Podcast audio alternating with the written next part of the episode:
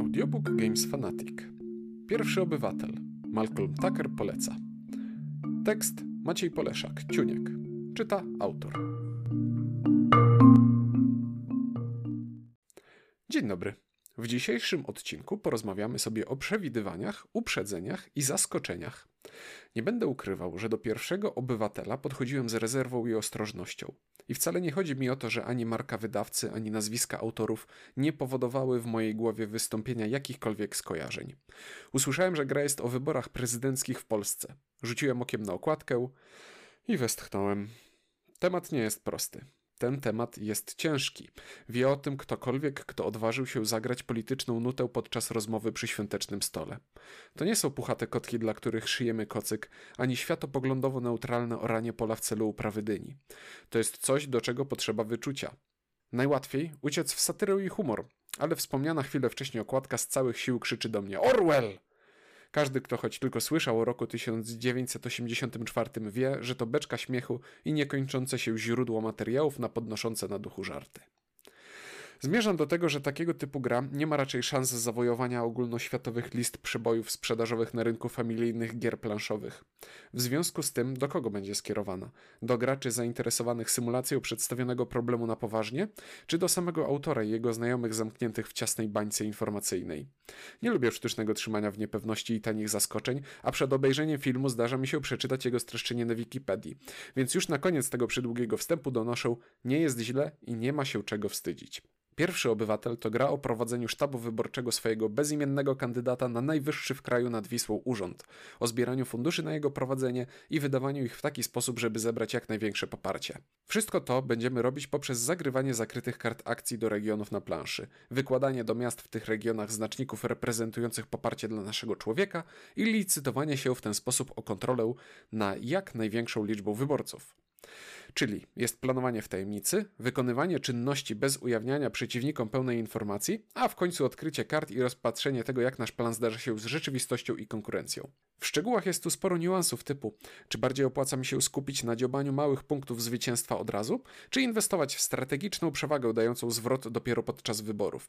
Postaram się nie rozdrabniać i pisać o ogólnych wrażeniach, ale zanim dojdziemy do opowieści o tym, jak grać, chciałbym podkreślić o co gramy, bo to jest w tym tytule szalenie ciekawe i nietypowe. Myśląc o wyborach i wyborcach w sposób intuicyjny i prostoliniowy, w mojej głowie pojawia się zawsze wykres kołowy podzielony na części jak tort. W kraju jest x milionów ludzi, z których Y głosuje na kandydata A, a Z na kandydata B.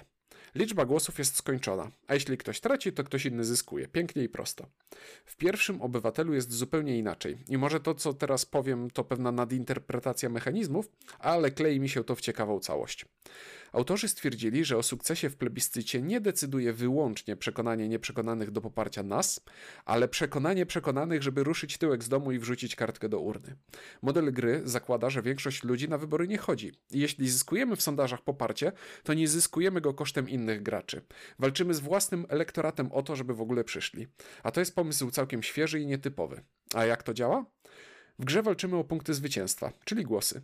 Głosujący podzieleni są na cztery grupy społeczne: młodzi, rodziny, emeryci i żelazny elektorat. Dla każdego z tych wskaźników zbieramy poparcie oddzielnie, a na końcu gry naszym wynikiem jest ich suma. Myk polega na tym, że każdy z tych torów ograniczony jest znacznikiem frekwencji. Nie wystarczy zainwestować w uśmiechanie się z ekranów i billboardów do rodzin, trzeba jeszcze postarać się, żeby rodziny poszły w niedzielę na spacer. A to jest już całkiem ciekawe i nieoczywiste. Z jednej strony możemy podejść do tej gry jak do klasycznego licytowania się o kontrolę nad pewną pulą punktów.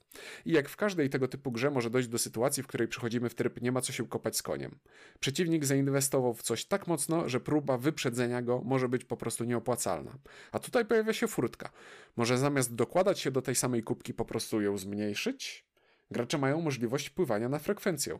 I wspaniale jest, jeśli wypracowałem sobie otrzymanie 20 punktów z ramienia młodych wyborców, ale jeśli do urn pójdzie tylko 5, to nie dostanę więcej niż 5. To jest koncepcja, która dodaje tej grze dodatkowego wymiaru. I za to autorom należą się pochwały. Mózg robi fikołek, jak na to patrzymy, bo nie jest do tego przyzwyczajony, ale jak już wyląduje, może się napocić. Sama rozgrywka prowadzona jest za pomocą kart zagrywanych na planszę, a na każdej karcie znajduje się kilka opcji do wyboru, z których można korzystać w zależności od miejsca docelowego. I tak na przykład wysłanie rodziny kandydata do programów TV będzie miało nieco inne konsekwencje niż wysłanie jej na wiec do Rzeszowa. Istotne jest to, że z każdą kartą wiążą się ciekawe i nie do końca oczywiste decyzje i bardzo, bardzo, bardzo rzadko natrafiamy na oczywiste ruchy do wykonania. W normalnej rozgrywce wszyscy gracze posiadają taki sam wachlarz możliwości, z opcją lekkiej modyfikacji w trakcie gry, ale dla prawdziwych zapaleńców pozostawiono możliwość zbudowania własnej talii przed rozgrywką. No, talia to lekkie nadużycie, bo wybieramy 6 z 12 kart, ale wrażenia potrafią być diametralnie różne. I choć mnie wystarczyło korzystanie z predefiniowanych, proponowanych w instrukcji zestawów, nie mogę nie docenić tej furtki pozostawionej dla bardziej zaangażowanych graczy szukających dodatkowej strategii i regrywalności. A skoro już przy niej jesteśmy, to też będę chwalił. Wygląd planszy w każdej partii będzie inny. Warszawa zawsze będzie największym miastem w Polsce, ale podczas jednej rozgrywki będziemy jeździć do niej po głosy emerytów, którzy na dokładkę dorzucą nam jeszcze pieniędzy do budżetu, a w trakcie kolejnej stolica zamieszkiwana będzie przez młodzież, której szacowana frekwencja zmienia się jak chorągiewka na wietrze. Bardzo dobrze pomyślane, bardzo dobrze wykonane. Po tej niekończącej się fali entuzjazmu nadszedł czas na narzekania i wytykanie palcami. Dla niektórych problemem może być brak trybu gry dla dwóch graczy, ale szczerze mówiąc dla mnie to przejaw uczciwości i konsekwencji. Wolę, żeby takiego trybu nie było wcale, niż żeby był, ale oparty na jakimś chybotliwym szczudle dodatkowego wirtualnego gracza. Najprawdopodobniej takiego, do którego obsługi trzeba poznać dodatkową stronę zasad. Pierwszy obywatel to gra nieokrzesana, niedoszlifowana pod kilkoma względami. Zaczynając od wykonania, które według e, mojej niepodpartej żadnym doświadczeniem w branży drukarskiej opinii mogłoby być lepsze. Obcując przez lata z setkami gier i miąchając w rękach tysiące kart, czuję teraz pod palcami, że ten papier jest jakiś inny. I brzegi wydają się strzępić trochę szybciej niż powinny. No szkoda. Do poprawki jest też według mnie ikonografia, na której oparte jest działanie kart. W części przypadków wolałbym tekst, bo na każdej karcie znajduje się jedna akcja, która nie powtarza się na żadnej innej, w związku z czym zwinięcie jej zasady do niewielkiej ikony odsyłającej nas do instrukcji jest nieszczególnie pomocne i w żadnym wypadku nie jest oszczędne. Natomiast pozostałe, powtarzające się ikony to mały dramat. Z jednej strony pojawiają się ikony, które są do siebie bardzo podobne, ale robią diametralnie różne rzeczy. Z drugiej strony są ikony, które intuicyjnie oznaczają coś innego niż w rzeczywistości. Na przykład ikona otwartej dłoni z wartością plus 5 w kółku wcale nie oznacza, że otrzymujemy 5 monet. Chociaż dla uczciwości to autorzy zauważyli i chcieli poprawić, bo ten symbol na karcie jest zmieniony na inny, ale w instrukcji został stary. Z trzeciej natomiast strony Pary przeciwstawnych ikon nie oznaczają dosłownie przeciwstawnych akcji. Ikona strzałki w dół oznacza usunięcie znacznika poparcia, a analogiczna ikona strzałki w górę dołożenie znacznika i jeszcze dodatkową drobną akcję wykonywaną przy okazji w tym samym czasie.